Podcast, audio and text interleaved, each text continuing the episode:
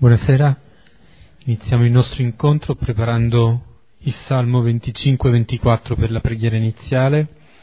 A te Signore elevo l'anima mia.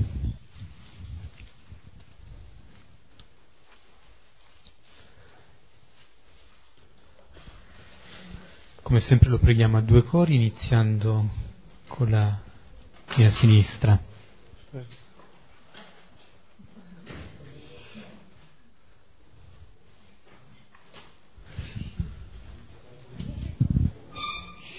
Iniziamo mettendoci alla presenza del Signore nel nome del Padre, del Figlio e dello Spirito Santo. Amen. A te, Signore, elevo l'anima mia. Dio mio, in te confido, non sia confuso. Non trionfino su di me i miei nemici. Chiunque spera in te non resti deluso, sia confuso chi tradisce per un nulla. Fammi conoscere, Signore, le tue vie, insegnami i tuoi sentieri. Guidami nella tua verità e istruiscimi, perché sei tu il Dio della mia salvezza. In te ho sempre sperato. Ricordati, Signore, del tuo amore, della tua fedeltà che è da sempre non ricordare i peccati della mia giovinezza, ricordati di me nella tua misericordia, per la tua bontà, Signore. Buono e retto è il Signore, la via giusta addita ai peccatori. Guida gli umili secondo giustizia, insegna ai poveri le sue vie. Tutti i sentieri del Signore sono verità e grazia per chi osserva il suo patto e i suoi precetti. Per il tuo nome, Signore, perdona il mio peccato, anche se grande.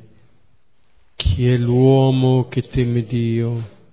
Gli indica il cammino da seguire. Egli vivrà nella ricchezza la sua discendenza possederà la terra. Il Signore si rivela a chi lo teme, gli fa conoscere la sua alleanza. Tengo i miei occhi rivolti al Signore perché libera dal laccio il mio piede. Volgiti a me e abbi misericordia, perché sono solo ed infelice allevia le angosce del mio cuore, liberami dagli affanni. Vedi la mia miseria e la mia pena e perdona tutti i miei peccati. Guarda i miei nemici, sono molti e mi detestano con odio violento. Proteggimi, mi salvezza, al tuo riparo io non sia deluso mi proteggano integrità e rettitudine, perché in te ho sperato. O Dio, libera Israele da tutte le sue angosce. Gloria al Padre, al Figlio e allo Spirito Santo, come era nel principio e ora e sempre, nei secoli dei secoli. Amen.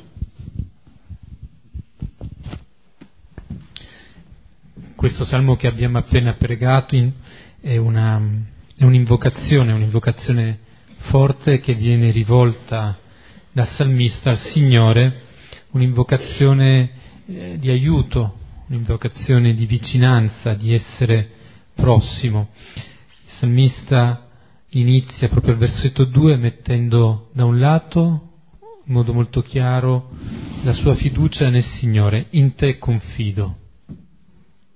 A te mi affido, nelle tue mani affido la mia vita. E poi la richiesta di non essere confuso, dove questo essere confuso significa essere come colui che non ha chiaro cosa sta facendo, che cosa deve dire, dove deve andare. La confusione è come la situazione di chi non vede, non sa, non sa come agire, non sa giudicare. E in effetti tutto il Salmo continua ad essere una continua invocazione che viene rivolta al Signore perché possa essere il Signore che istruisce, il Signore che guida, il Signore che fa conoscere, che, che, che accompagna, che addita la, vita, la via giusta. È tutto un continuo chiedere, chiedere di poter essere portato fuori da questa confusione. E la, il fatto di confidare, di fidarsi, è ciò che è la condizione che può permettere poi effettivamente di lasciarsi condurre da parte del Signore verso un sentiero che è il sentiero della vita. E se questo elemento è molto forte e ritorna continuamente, un altro elemento ritroviamo in questo salmo, questo salmo in cui il salmista rivela così anche di essere consapevole della sua condizione, ed è quello del perdono. Al versetto 7 dice di non ricordare i miei peccati, i peccati della mia giovinezza. Al versetto 11 viene chiesto proprio espressamente il perdono del mio peccato, anche se grande. Versetto 18 vedi la mia miseria, la mia pena e perdona tutti i miei peccati. Questo cammino che il Signore eh, può far fare al salmista, a quest'uomo che prega, è un cammino che passa attraverso eh, anche il riconoscere questo perda- peccato e il perdono del peccato stesso. E così tante volte viene reiterata la richiesta di essere guidato, così anche viene reiterata questa richiesta del perdono, perché nell'esperienza del cammino ci si può ritrovare a vivere anche momenti di maggiore presa di coscienza di quello che è stato il peccato che si è avuto, ci si ritorna su, si è più consapevoli anche di quelli che sono alla prima vista, in un primo tempo, delle situazioni che non erano state riconosciute, che non erano percepite come peccato. Il cammino che si fa porta ad avere un senso più acuto della relazione con il Signore e anche di quelle che sono le situazioni in cui ci troviamo ad allontanarci da Lui.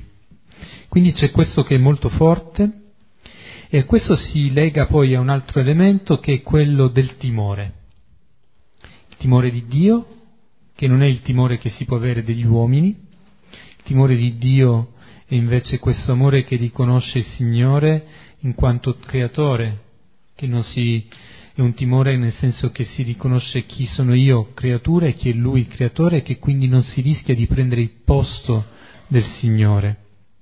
Allora il timore di Dio è quello che ci mette in una giusta relazione. Poi ci può essere la paura, il timore per quelli che sono invece i nemici. E forse il primo nemico è anche quello che è una forza dentro di noi che ci può far vacillare nella fiducia, che può far venire meno il nostro fidarci nel Signore. Allora questo salmo ci, ci presenta questa eh, questa esperienza che è quella dell'esperienza del cammino di ogni uomo, di questo pellegrinaggio che trova nel continuo dialogo col Signore la forza per andare avanti, il rinnovare lo slancio, il recuperare ciò che si è perso, il rimettersi in piedi da quelle che sono le cadute. Ed è molto bello che poi la conclusione però non è più soltanto individuale. O Dio libera Israele perché il cammino che io ho fatto è un cammino che poi mi permette di poter aprire il mio cuore alla preghiera per tutto il popolo, per tutta la comunità. Non sono soltanto io, sarebbe ben egoistico questa concentrazione solo su di sé, ed ecco che alla fine di questo il Signore che ci educa, il Signore che ci guida, il Signore che ci protegge, ci porta anche a pregare per gli altri con le tematiche di questo salmo eh, che vengono riprese le troveremo nel brano di questa sera, Luca 12, 1, 12. La volta scorsa avevamo terminato quel capitolo che cominciava con eh, eh, la preghiera donataci da Gesù dietro richiesta del, di uno dei discepoli e cominciato appunto nel contesto di Gesù con i suoi discepoli, quel capitolo terminava con Gesù con scribi e farisei. Ecco la, mh, terminava con, eh, eh, con quell'invito a pranzo e con quella discussione seguita all'osservazione tacita ma portata a consapevolezza da parte di Gesù, l'osservazione del fariseo che si era stupito eh, che Gesù eh, si fosse messo a tavola senza essersi lavato le mani, senza aver fatto le abluzioni, e allora Gesù che eh, rendeva manifesto questo pensiero del fariseo perché potesse anche lui eh, prendere piena consapevolezza e poi il richiamo attraverso i guai di Gesù di eh, riprendere in mano la propria vita da parte del fariseo e a metà del, della discussione l'intervento del, dell'esperto della legge che aveva letto nelle parole di Gesù un insulto rivolto eh, verso di lui, allora anche Gesù che si rivolge a lui eh, perché anche lui prenda coscienza eh, del proprio cammino. Terminava quel, quel, capitolo dicendo che Gesù esce, esce di lì e, e con scribi e farisei che cercano appunto di eh, tendergli delle trappole. Cioè quello che è avvenuto nella casa del fariseo indica già quello che sarà l'esito del cammino di Gesù, eh, l'essere sottoposto a giudizio. Ecco, con, eh, con, questo capitolo invece eh, sembra che appunto cambi del tutto il contesto, però vediamo che non cambierà eh, del tutto le cose che dice, cioè non basta uscire da una parte e andare da un'altra perché le cose che abbiamo lasciato lì, lì rimangono, eh, ci possono seguire. E allora ascoltiamo questi versetti. Luca 12, 1-12. Intanto, accalcatesi miriadi della folla, al punto che si calpestavano a vicenda, cominciò a dire ai suoi discepoli, Innanzitutto guardatevi dal lievito dei farisei, che è ipocrisia. Ora, non c'è nulla di velato che non sarà svelato e nascosto che non sarà conosciuto. Pertanto, tutte le cose che avrete detto nell'oscurità saranno ascoltate nella luce, e ciò che avrete raccontato nelle cantine sarà proclamato sui tetti. Ora dico a voi, amici miei, non temete coloro che uccidono il corpo e dopo di questo non possono fare nulla di più. Ora vi mostrerò chi temere. Temete chi, dopo aver ucciso, ha il potere di gettare nella genna. Sì, vi dico, questi temete. Non si vendono forse cinque passeri per due soldi? Eppure nemmeno uno di loro è dimenticato al cospetto di Dio. Ma anche i capelli del vostro capo sono tutti contati. Non temete, valete più di molti passeri. Ora vi dico, Chiunque avrà confessato me davanti agli uomini, anche il figlio dell'uomo confesserà lui davanti agli angeli di Dio. Ora, chi avrà rinnegato me di fronte agli uomini, sarà rinnegato di fronte agli angeli di Dio. E chiunque dirà una parola contro il figlio dell'uomo gli sarà rimesso, ma chi avrà bestemmiato contro lo Spirito Santo non sarà rimesso quando vi condurranno davanti alle sinagoghe ai capi e ai poteri, non preoccupatevi come o cosa rispondere o cosa dire. Lo Spirito Santo infatti vi insegnerà in quella stessa ora ciò che bisogna dire. Ecco, è un brano in cui eh, Gesù invita i suoi discepoli a cui si rivolge a vedere qual è ciò che fa andare avanti, ciò che muove la loro vita, quale sia il lievito che fa fermentare la, la loro vita.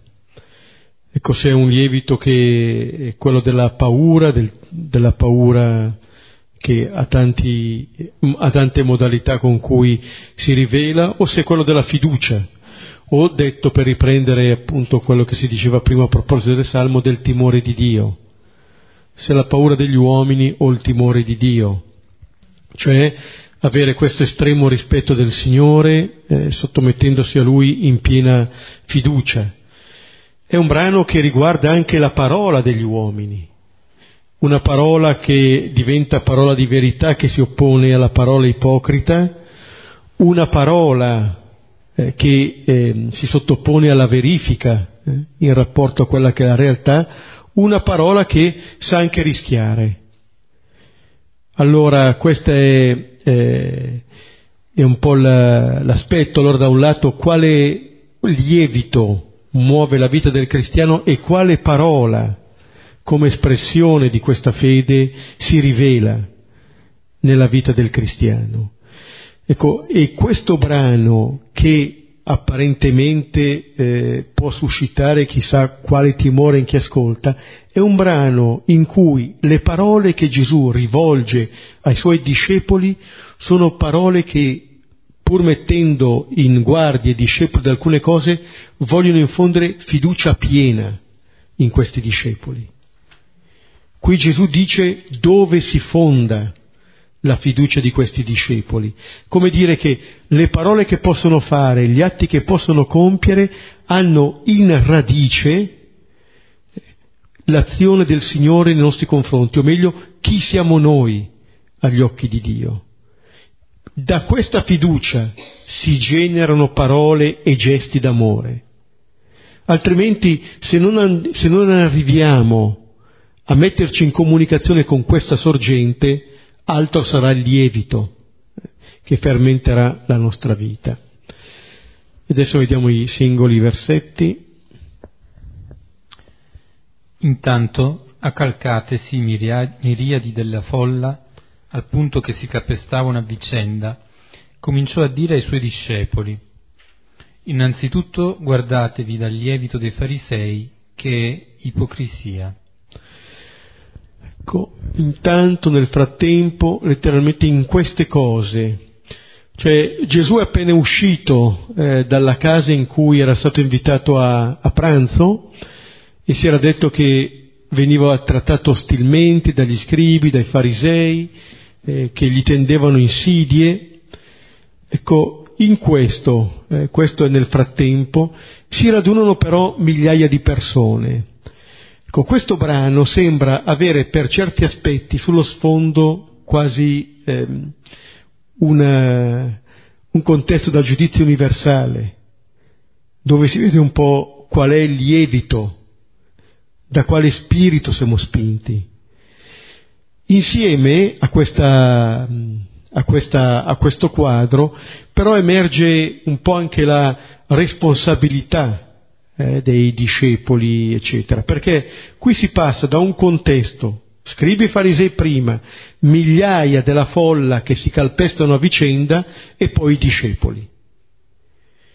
Allora c'è una transizione eh, operata dalla folla che ci fa passare dagli scribi dai farisei e dai discepoli. Uno potrebbe pensare, ma allora cambia il contesto, cambiano le persone, cambiano gli ascoltatori, cambierà anche ciò che Gesù dice da un lato cambierà, dall'altra parte la prima cosa che dice rimanda a ciò che è stato appena vissuto nella casa del fariseo.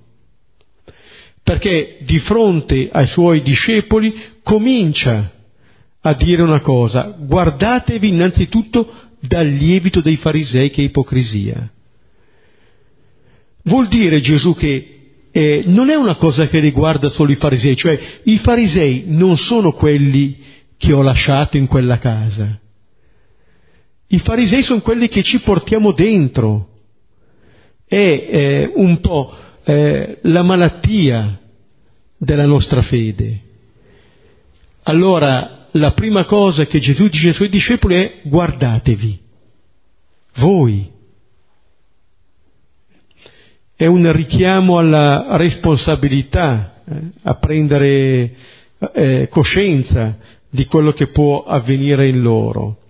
Allora è un riconoscere che tutti siamo insidiati eh, da questo lievito. Guardatevi, che ipocrisia.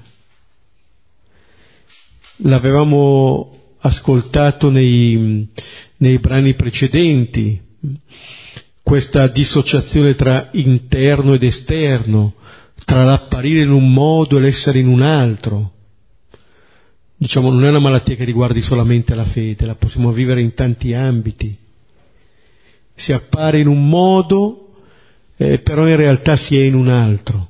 Come il fariseo lo invita, lo invita a pranzo, si stupisce che Gesù non si lavi le mani, non dice niente, però l'ha già condannato. Allora è qualcosa che inganna gli altri, perché io appaio in un modo ma sono in un altro. Finalizzo questo essere solamente a me e a questo tende l'inganno nei confronti degli altri, ma in radice inganno me stesso. Questa dissociazione tra dentro e fuori, tra interno e esterno, ferisce innanzitutto me, perché mina in radice la possibilità di essere una persona unificata.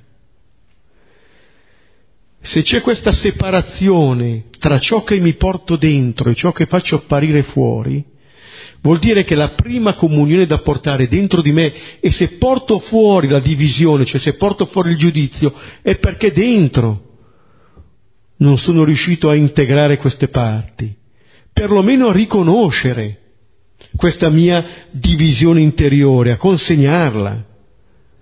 Perché di fatto questa agisce come il lievito il lievito è qualcosa che non si vede, ma agisce. Può agire bene, può agire male. Nel capitolo 13 vedremo che il lievito eh, si parlerà anche del regno di Dio come del lievito che fa fermentare tutta la pasta. Però se io questo lievito eh, lo, lo, metto come lievito dei farisei, cioè qualcosa che mi divide, che ci divide, eccetera, bene, quello farà fermentare la pasta. Allora l'immagine del calpestarsi della folla, da un lato dice la ressa di questa folla, dall'altro dice quello che può essere anche l'esito di un lievito di questo tipo, che ci si calpesta, che si fa guerra gli uni nei confronti degli altri allora non basta eh, uscire da un ambiente per non essere più insidiati o più contaminati, ma in ogni ambiente c'è, in ogni ambiente. Sant'Ignazio nella, nella contemplazione delle due bandiere dice esattamente questo, che dentro il cuore di ciascuno ci sarà questa lotta. Non deve stupire questo, però ne dobbiamo diventare consapevoli. Altrimenti come il fariseo del pranzo, rimuoviamo quel male che c'è in noi e lo buttiamo solamente fuori, attraverso il giudizio. Invece Gesù richiama esattamente questo. Non lascia i cattivi per passare coi buoni, ma dice guardate che quel lievito lì può contaminare tutti. E altra cosa, Gesù eh, all'interno di quel pranzo vive in anticipo quello che sarà la sua condanna. Ma vedete, non scappa da queste cose. Non è che Gesù prende paura e allora si mette in guardia dai farisei, scappa dai farisei. Dice ai discepoli, guardatevi voi dal lievito dei farisei. Come dire, l'azione di Gesù, le parole di Gesù non sono dettate dalla paura che Gesù ha della propria fine. E questo sarà uno dei temi che ricorrerà qui ma si preoccupa in un certo senso che i suoi non cadano vittima di questi inganni. Così come abbiamo visto eh, diverse volte, quando Gesù entra in dialogo con le persone, Gesù non è mosso dalla difesa di se stesso, non deve dimostrare niente, è mosso dall'interesse che ha nei confronti della persona che gli sta di fronte o delle persone che gli stanno di fronte. Questo lo muove.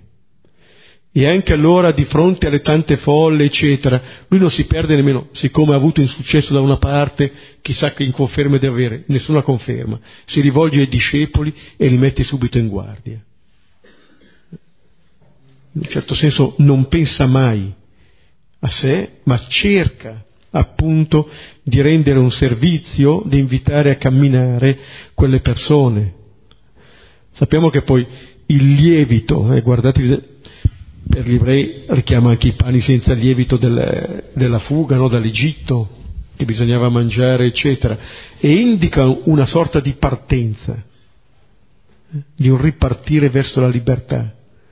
Ebbene, Gesù parlando di questo offre ai suoi che lo ascoltano questa possibilità di una vita libera, quella che non ha sperimentato nel pranzo che ha appena vissuto.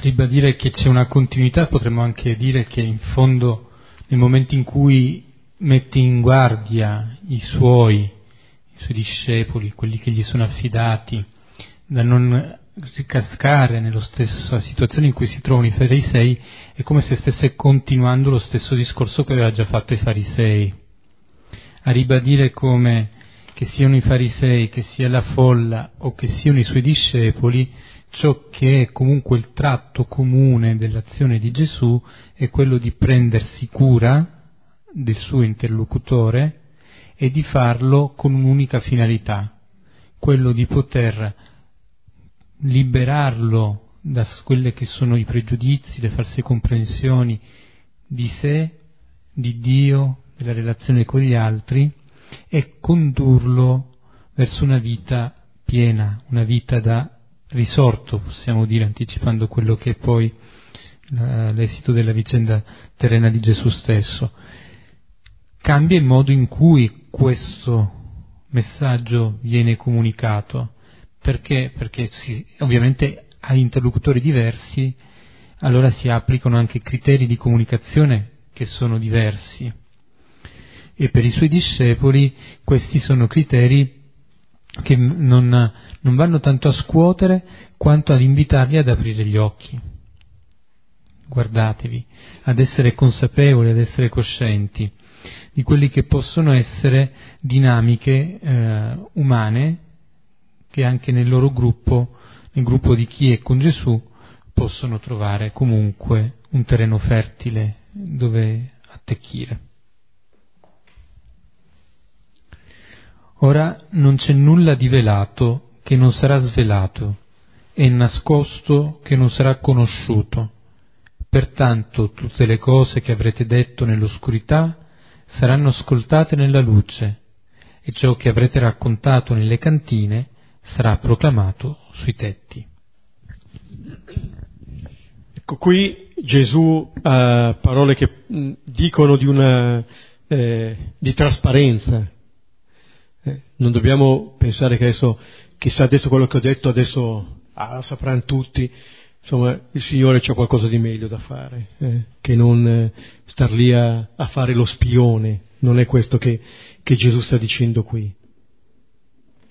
Una cosa che dice, eh, qui sta parlando ai suoi discepoli, a quelli che porteranno la sua parola, che annunceranno il Vangelo. Allora sono eh, queste prime parole che eh, eh, nutrono, vogliono nutrire la fiducia dei suoi discepoli, a cui appunto lui si sta eh, rivolgendo. Le cose che avrete detto, appunto, sono esattamente le parole che diranno per annunciare il Vangelo, questo si compieranno quelle che avrete detto anche nell'oscurità, no? Nelle, quello che avrete raccontato nelle cantine, sarà proclamato sui tetti. Il Vangelo sarà udibile e visibile. Ricordate nel capitolo precedente quello che si diceva della lucerna. Che sia la luce, che sia adesso qui la parola, c'è questo annuncio pieno. Allora già questo dovrebbe aiutare anche i discepoli a esporsi, a non avere questa duplicità che Gesù rimproverava eh, durante il pranzo ai farisei, dell'essere in un modo e nell'apparire in un altro. È qualcosa che limita anche la nostra umanità, non ci fa essere persone complete. E dicevamo già, eh, avere questa comunione piena tra il dentro e il fuori è il paradiso è la grazia, ma verso questo siamo chiamati a camminare. E Gesù qui ci dice una cosa che forse quello che lui cerca nei suoi discepoli è la trasparenza. non cerca chissà quale perfezione. Se vediamo che i suoi discepoli nel Vangelo non è che brillino per, per chissà quale qualità. Però, per esempio, uno come Pietro, dall'inizio l'abbiamo visto, come è si fa conoscere. E forse questa è la grande forza, la grande risorsa che abbiamo, essere cioè quello che siamo e farci vedere per quello che siamo. Altrimenti eh, vivremo un po' l'esperienza adamitica che si nasconde. Ma vedete, prima ancora di nascondersi da Dio, Adamo si nasconde da sé e nasconde quello che lui considera il proprio limite, il non essere Dio, il non accettarsi come creatura, prima quando Giuseppe parlava del timore di Dio. È esattamente questo, riconoscere Dio come Dio e vivere di fiducia nei confronti di questo Signore. E invece Adamo ha paura, ma prima paura di sé e nasconde il limite, eh? il fatto che si fanno cinture perché negano quello che sono negano che sono figli, che sono creature, che hanno ricevuto la vita da qualcuno e che non sono quel qualcuno. Vorrebbero essere chissà chi e non accettano di essere quello che sono. Capite? Questo mette in moto chissà quali ricerche. Questo è il protagonismo sbagliato.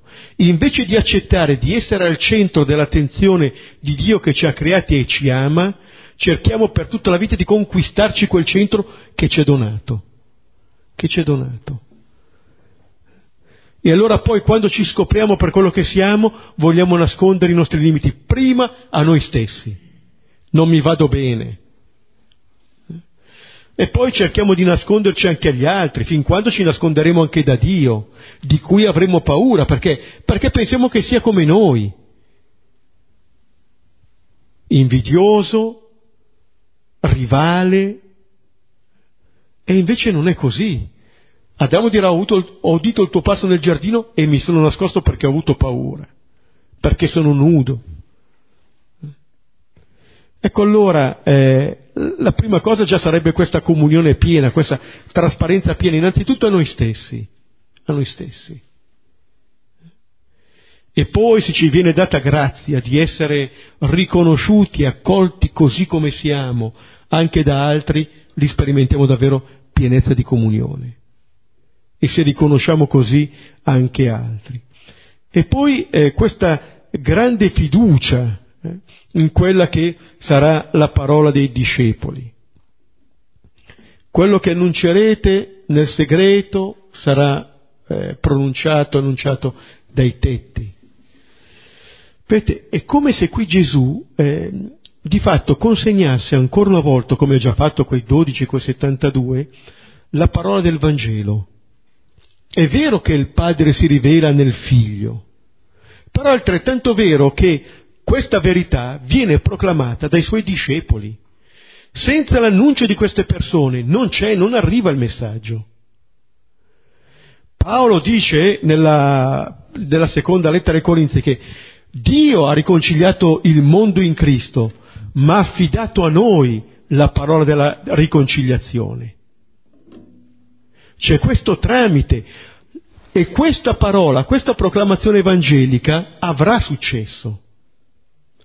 Non in virtù di colui o di coloro che l'annunciano, ma in virtù stesso di questa parola, che è in grado di trasformare la vita di coloro che l'accolgono.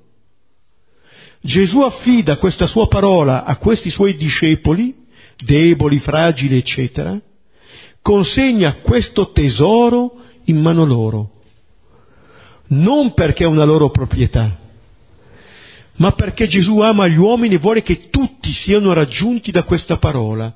I discepoli e coloro che riceveranno questo annuncio potranno essere trasformati da questa parola. Non è che i discepoli portano questa parola perché sono già a posto, sono già trasformati da questa parola, no, anche loro sono chiamati a convertirsi, un po' come Giona.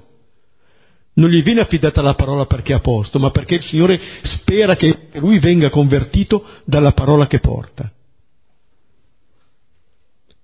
E allora ci sarà questa pienezza. Vedete, c'è una comunione, c'è una forza di comunione qui che parte da colui che riceve questa parola per raggiungere ogni persona e attraverso questa parola si potrà generare comunione. Non si può generare comunione attraverso quella che è la nostra rivalità, la concorrenza, il protagonismo degli uni contro gli altri. Lì si genera divisione e la paura genera divisione. Ecco, come per la lucerna, come per quello che si diceva al capitolo undicesimo, anche qui.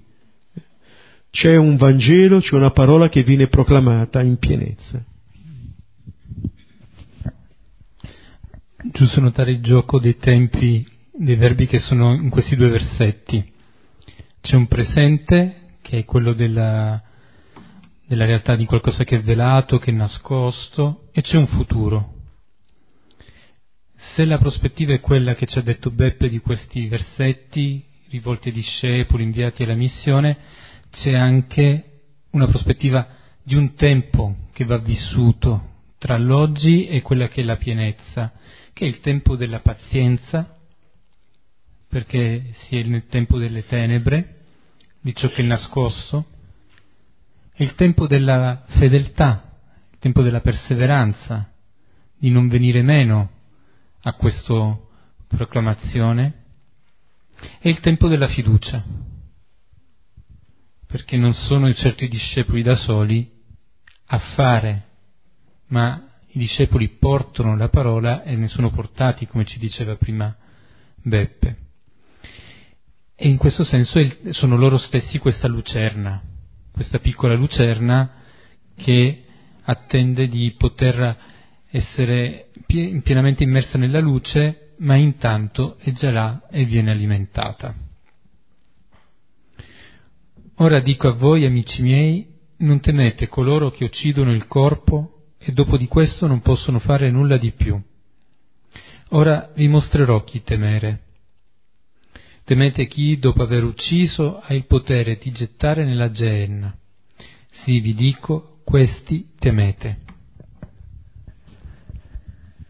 Ecco, Gesù sta parlando ai suoi discepoli e in questi due versetti, vedete, eh, sottolinea molto questo aspetto come dire che queste parole di Gesù vanno comprese all'interno di questa relazione con Lui.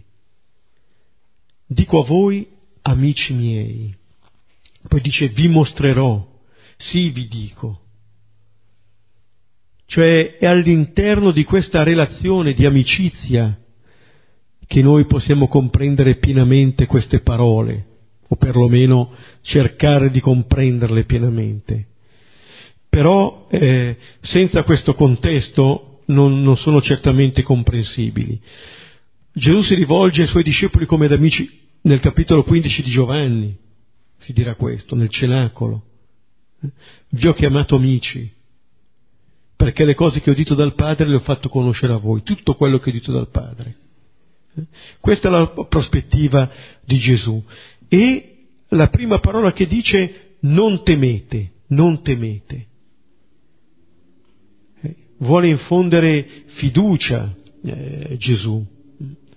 E mm, allora eh, già il fatto di rivolgersi loro con, con, queste parole di amicizia, poi l'invito a non temere. Gesù è appena uscito da un pranzo in cui alla fine lo volevano far fuori praticamente, in cui stanno studiando questo. È quello che dice non temete coloro che uccidono il corpo e dopo di questo non possono fare nulla di più. Uno dice, beh, che cosa vorrebbero fare di più dopo che mi hanno ucciso? Però vedete, qui Gesù va subito al dunque. Dice ai suoi discepoli come loro vivono questa vita, che senso stanno dando a questa vita, se questa vita per loro è l'assoluto o c'è qualcosa e qualcuno ancora più grande di questa vita. Abbiamo già visto al capitolo 9, versetto 24, chi vorrà salvare la propria vita la perderà. La perderà. Ma chi perderà questa vita a causa mia del Vangelo la troverà. Allora, eh, Gesù misura questa fiducia proprio in base a questa vita ed è bello il richiamo al corpo. Vedete, qua non ci sono chissà quali pensieri elevati, il corpo. Gesù nel cenacolo dirà prendete e mangiate, questo è il mio corpo.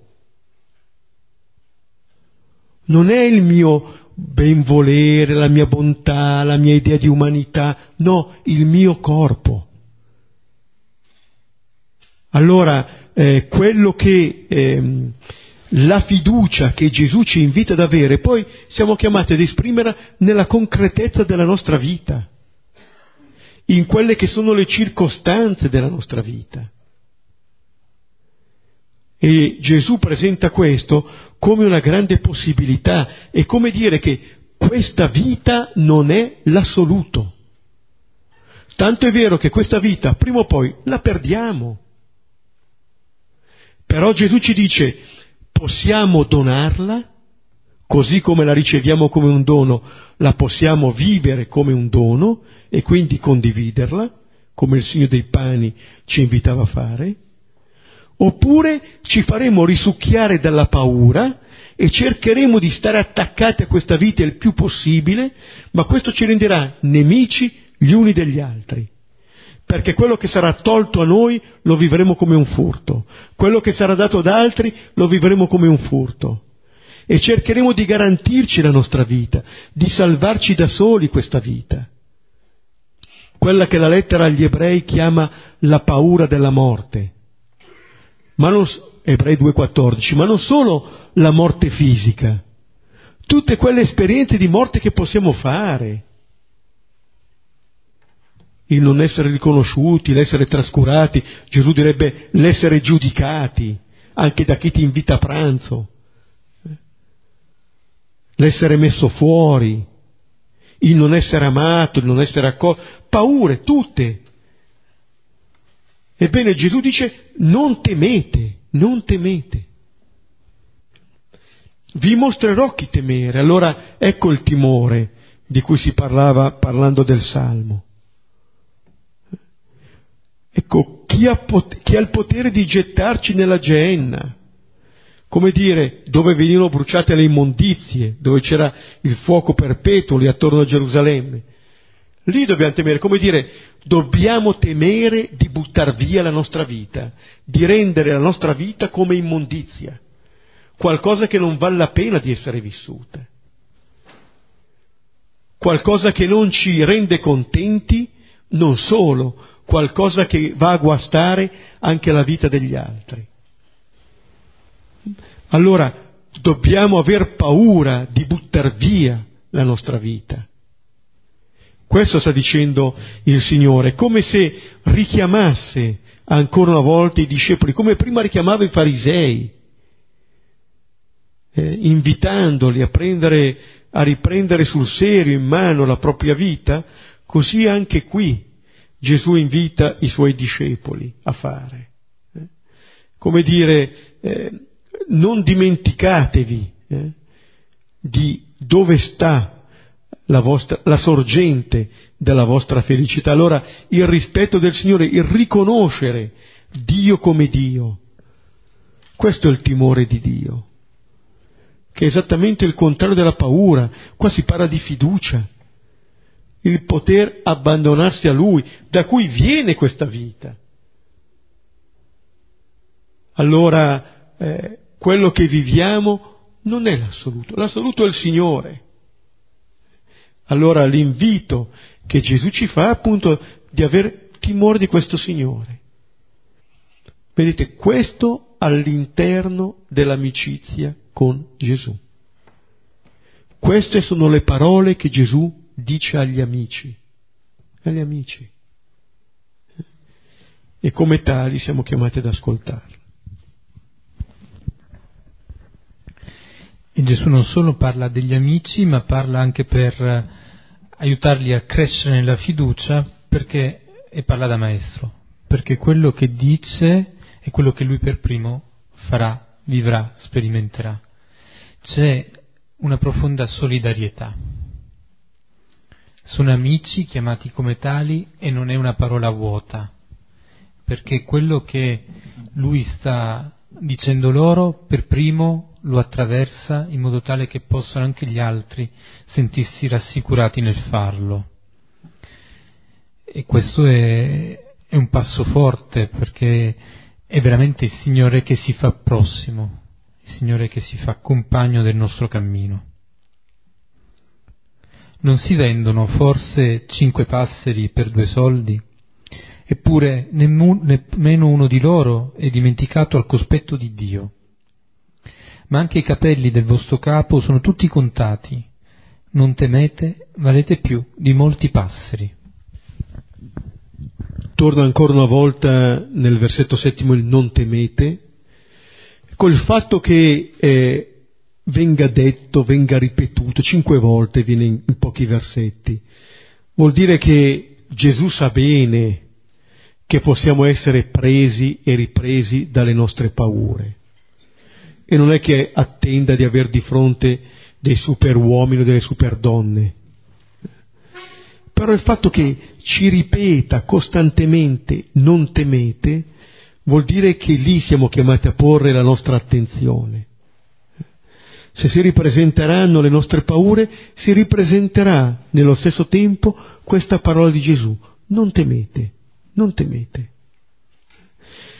Possiamo consegnare le nostre paure, riconoscere e consegnare.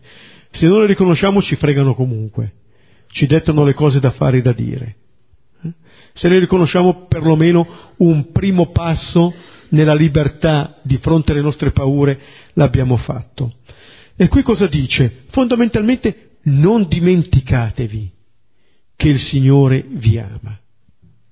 Non dimenticatevi. E fa l'esempio dei passeri. Non si vendono cinque passeri per due soldi, valgono poco, valgono poco. Eppure nemmeno uno di loro è dimenticato al cospetto di Dio.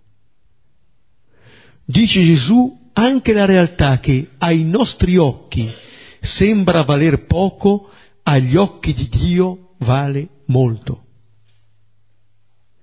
E allora ecco, eh, voi valete più di molti passeri. Cioè è come se Gesù ci invitasse a tornare su noi stessi avendo guadagnato lo sguardo di Dio su di noi, avendo guadagnato, tra virgolette, quello che è l'amore del Signore verso di noi. L'ipocrisia di cui parlava prima Gesù eh, ci vuol far credere che la potenza nei muscoli, nella forza e siamo chiamati a garantirci da noi stessi. Qua Gesù dice che la vera potenza, la vera forza sta altrove. La nostra forza sta appunto in questo Signore che non si dimentica neppure di un passero, valete più di molti passeri. Ricordate quando tornano i 72 dalla missione che raccontano quello che hanno fatto, i demoni che si sottomettono, Gesù dice certo, certo, certo, però non rallegratevi di questo. Rallegratevi perché i vostri nomi sono scritti nei cieli. Cioè, il motivo della nostra gioia non riposa in quello che facciamo riposa invece nello sguardo del Signore su di noi. Questo ci regala la nostra verità. Lì possiamo davvero riposare. Quel Signore da cui Adamo era fuggito è invece quel Signore che ci può regalare la nostra identità se non lo fuggiamo, se non continuiamo a fuggirlo. Questo allora ci invita a fare il Signore. E allora quello che eh, Gesù eh, ci vuol dire, no? È che mh, siamo chiamati a ricordarci costantemente di questo. Quando Gesù dice appunto non temete coloro che uccidono il corpo, qui dice il Signore non si dimentica di voi. Noi saremmo quasi tentati di dire ma se noi viviamo una situazione eh, di persecuzione, non dico come quella eh, che, che vivrà Gesù, no, ma le piccole persecuzioni di tutti i giorni, o le grandi persecuzioni di tutti i giorni, so. saremmo tentati di dire, ma allora Dio si è dimenticato. No, Dio non si dimentica. E contempleremo eh, anche nella passione di Gesù, questo Gesù che dice queste parole è Gesù che sta andando a Gerusalemme. Contempleremo anche lì come il Padre sarà presente.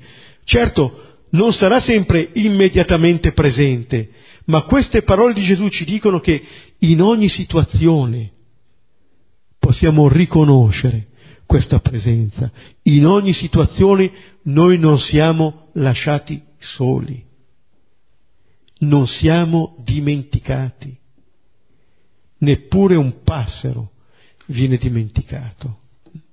E allora eh, questa realtà che Gesù ci consegna è proprio una realtà che invita ad aver fiducia, invita a prendere speranza, a vedere chi siamo non guardandoci allo specchio, ma stando di fronte al Signore.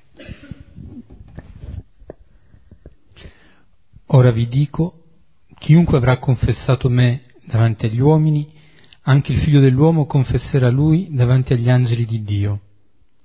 Ora chi avrà rinnegato me di fronte agli uomini sarà rinnegato di fronte agli angeli di Dio. Ecco qui eh, i discepoli, qui, ricordiamoci sta parlando anche della loro parola di proclamazione, eh, si parla di una parola che confessa chi? Gesù, che avrà confessato me. Ricordate la domanda che faceva ai suoi, hm? voi chi dite che io sia? Cioè la parola dei discepoli riguarda Gesù. Quello che saranno chiamati a dire sarà Gesù nei confronti degli altri. Allora o si confessa lui eh, o lo si rinnega. Allora dice chi avrà confessato me davanti agli uomini, anche il figlio dell'uomo confesserà lui davanti agli angeli di Dio. Altrimenti, appunto, chi avrà rinnegato me sarà rinnegato di fronte agli angeli di Dio. Cosa sta dicendo qui Gesù? Sta dicendo che eh, saremo, quando noi saremo chiamati a prendere posizione, le posizioni che prenderemo pre, saranno prese di posizione nei confronti di Gesù, non perché sempre ci sarà detto di rispondere a questo in maniera esplicita, ma perché quello che diremo, quello che faremo, o parlerà di Gesù o parlerà di altro. E non, questo, non, avverrà questo in circostanze, non dobbiamo pensare a tribunale o che so io, come può avvenire, ma in circostanze estreme, ma nelle circostanze della vita, anche in quelle che apparentemente sembrano banali e non sono tali, non sono tali. È la vita che viviamo. Mentre Gesù viene interrogato nel Sinedrio e poi davanti a Pilato e ad Erode, Pietro avrà un dialogo con la e con dei servi e lì crollerà, lì rinnegherà, non davanti a chissà quale tribunale. In quelle circostanze lì. Allora, quello che avviene è esattamente questo, cioè di fronte eh, alle circostanze che noi viviamo, noi diremo chi è Gesù per noi. Allora, o questa relazione viene continuamente coltivata in questa prospettiva dell'amicizia, oppure non ci sarà, e allora si prenderà, eh, si prenderà atto di quello che c'è. In base alla mia presa di posizione eh, ci sarà appunto la conferma o il rinnegamento. E allora centrale diventa il qui e ora del discepolo, così come centrale diventa la persona di Gesù. Con lui sono chiamato a misurarmi. E a chiunque dirà una parola contro il figlio dell'uomo gli sarà rimesso, ma chi avrà bestemmiato contro lo Spirito Santo non sarà rimesso. Qui uno si chiede, ma cos'è sta bestemmia contro lo Spirito Santo perché non vorrei che mi capiti questo perché se non è rimesso questo sto a posto. Eh? Allora veniamo presi dalla paura. Innanzitutto Gesù dice una cosa, che eh, sarà rimesso a chi dice una parola contro il figlio dell'uomo. Allora non è che allora adesso ci mettiamo a parlare contro il figlio dell'uomo, tanto ci viene rimesso. Ma Gesù sta dicendo una cosa. Eh, quando diceva prima Giuseppe del cammino, anche della pazienza, cioè Gesù sa bene che riconoscere in, in questo Gesù che va a Gerusalemme il figlio di Dio non è così immediato, non è così semplice. L'ultimo segno che Gesù compie prima della passione è la guarigione del cieco Bartimeo. Come dire, per riconoscere in quel Gesù il figlio di Dio ho bisogno che il Signore stesso mi guarisca gli occhi, se no non vedrò in quel Gesù il figlio di Dio. Allora che ci sia una certa incomprensione viene quasi eh, dato anche eh, in un certo senso, eh, viene riflesso anche da queste parole. Quello che non sarà rimesso che cos'è? È il chiudere gli occhi di fronte all'evidenza. Allora, da un lato Gesù mi può guarire gli occhi per riconoscere in Lui il figlio di Dio, dall'altro quello che nemmeno Gesù può fare è costringermi allora, come nel capitolo undicesimo, quando Gesù guarisce un indemoniato, il dire è per mano di Belzebul che Gesù compie questo è, in un certo senso, negare l'evidenza. Non vedo nemmeno quello che c'è, non voglio vedere quello che c'è. Allora, io posso amare e nessuno mi può impedire di amare, anche chi lo rifiuta mi può impedire questo. Certamente eh, lo può rifiutare. Questo è il mistero, il grande mistero della nostra libertà. E in un certo senso queste parole di Gesù consegnano a noi questa grande libertà che vissuta positivamente è la libertà di entrare in questo rapporto di amicizia con Lui. Questo ci viene offerto, questo possiamo accogliere. Noi forse eh, diamo per scontato tante cose, ma questo Dio che viene, che ci dona la sua amicizia, che ci dona il suo corpo, sono realtà veramente che possono venire solo da un Dio, che noi non ci saremmo mai nemmeno immaginati. Ecco, la grande libertà e il grande potere che a noi è dato è quello di accogliere o di rifiutare.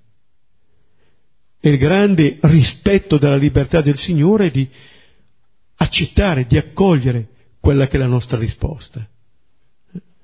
Sarà un nostro cammino continuo lo vedremo bene, prima citavo Pietro, adesso mi viene in mente appunto anche, vengono in mente le parole che Gesù dice hm, di quello che farà, ma tu una volta convertito conferma i tuoi fratelli, io ho pregato per te perché non venga meno la tua fede. Questa è la fiducia del discepolo. Non abbiamo altra fiducia che la preghiera dello stesso Signore per noi. Quando vi condurranno davanti alle sinagoghe e ai capi e ai poteri, non preoccupatevi come o cosa rispondere o cosa dire. Lo Spirito Santo infatti vi insegnerà in quella stessa ora ciò che bisogna dire. Vedete, altre parole di fiducia. Vedete, non temete coloro che uccidono il corpo, poi non possono fare più nulla. Quando vi condurranno davanti alle sinagoghe, qui Luca ha presente le sue circostanze storiche, ma questo vale per ogni circostanza che noi, le sinagoghe esplicitano questo, ma per in ogni circostanza che noi viviamo. E il Signore cosa dice? Non preoccupatevi, non preoccupatevi. Prima leggevamo nel Salmo, eh, tengo i miei occhi rivolti al Signore perché libera dal laccio il mio piede. Vedete, eh, la tentazione che possiamo avere, se il nostro piede viene preso da un laccio, è quello di fissare il laccio e di cercare di sciogliere quel laccio. Il salmista cosa diceva invece? tieni gli occhi rivolti al Signore. Sarà Lui a liberarti dal laccio. Cioè, nelle difficoltà io non devo guardare la difficoltà innanzitutto. Devo guardare il Signore che mi aiuterà a sciogliere questa difficoltà. Non preoccuparti, cioè non mettere le tue energie nella preoccupazione. Ci sarà il Signore a occuparsi di te. Fidati. Vedete, qui Gesù non dice di fronte alle tue, paure, alle tue paure tu abbi coraggio. Non ce l'ho, ho paura. Cioè, di fronte alle paure, l'alternativa non è il coraggio, è la fede, è questa fiducia, è questo abbandono al Signore, è questo che mi farà vincere le paure dall'interno. Certo, non in maniera magica, automatica, quello che volete. Però Gesù dice questo, non preoccupatevi, né di come né di che cosa dire. Non preoccupatevi lo Spirito Santo vi insegnerà in quella stessa ora ciò che bisogna dire, cioè non vivete la vostra vita all'insegna della difesa di voi stessi. E qui non c'è bisogno di un tribunale, non c'è bisogno di un tribunale. Magari basta che qualcuno non mi riconosca qualcosa che scatto come una molla. Perché mi devo difendere, perché devo far vedere chi sono. Ma perché devo far vedere chi sono? perché non mi sento ancora nelle mani di un Signore che non si dimentica di me, che è lì con me, e allora devo salvarmi, devo giustificarmi. Eh? Quello che invece Gesù dice no, stai tranquillo, quando sarà il momento, in quella stessa ora, lo Spirito Santo verrà in tuo soccorso. Fidati, non ti lascio solo neanche in quel momento lì non difenderti. Vedete, eh, è, un, è un invito costante quello che Gesù fa a non vivere sulla difensiva, ma vivere sulla fiducia, sull'abbandono. Altrimenti davvero la vita del discepolo rischia di diventare duplice come quella del fariseo, di apparire in un modo ma di essere in un altro quasi una sorta di recita, di finzione. E invece no. Allora, se accetta dall'interno questa, eh, questa presenza, come dire, svuotati delle preoccupazioni e riempiti di questo spirito, lasciati riempire di questo spirito, vedrai che procederai più sciolto, più sciolto. Non avrai queste paure e sperimenterai innanzitutto in sé questa grande comunione. Questo è il cammino eh, che Gesù invita a fare, ricordando appunto la prima parola, guardatevi, dal lievito dei farisei. Come dire, ci sarà un combattimento da fare, almeno un'attenzione da mettere. Però appunto la posta in gioco è questa. Non è una posta in gioco da poco, qui si decide eh, della nostra vita. Di fronte a Gesù, di fronte agli altri, ecco quello che Gesù ci dice è che possiamo viverla in pienezza, eh? in amicizia con Lui e quindi in amicizia con altri.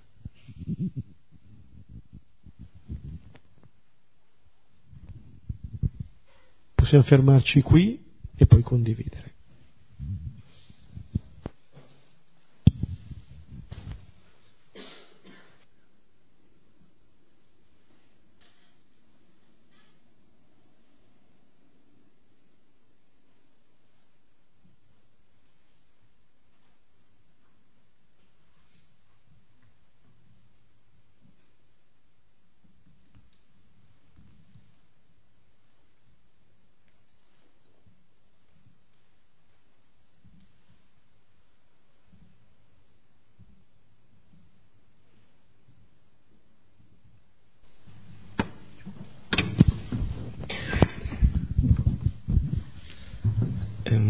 una domanda.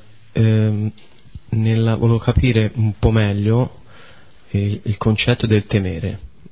Uno nell'accezione del timore di Dio, che comunque arriva sempre dal, dallo stesso verbo, no? temere, e l'altro nel non temete che dice Dio cioè che dice Gesù agli apostoli o comunque a, a noi cristiani, no? È in questa doppia accezione, il, il, il, timore di Dio, inteso come avete spiegato per me, è quello che lui dice, però non temete.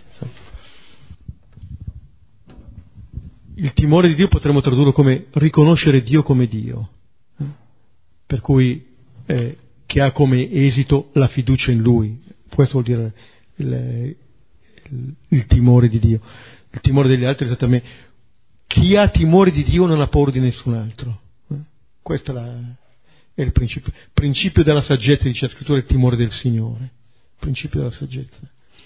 Allora, riconoscere Dio come Dio significa che riconoscere vuol dire che io mi, ric- mi riconosco come sua creatura, non al suo posto. Questo sta a significare.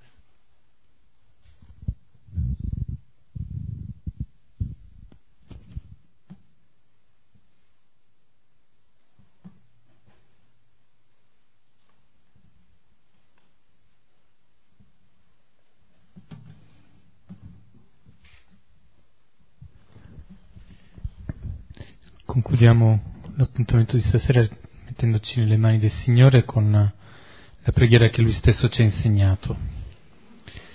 Padre nostro, che sei nei cieli, sia santificato il tuo nome, venga il tuo regno, sia fatta la tua volontà, come in cielo così in terra. Dacci oggi il nostro pane quotidiano e rimetti a noi i nostri debiti come noi li rimettiamo ai nostri debitori e non ci indurre in tentazione, ma liberaci dal male. Amen. In nome del Padre, del Figlio e dello Spirito Santo. Amen. Martedì prossimo non c'è l'appuntamento qui a Villa Pizzone, ma ci saranno gli esercizi serali per la prima settimana di Quaresima a San Fedele, dal lunedì al giovedì alle 20.45 seguiamo il cammino della, degli esercizi spirituali di Sant'Ignazio iniziando quella che viene chiamata la quarta settimana.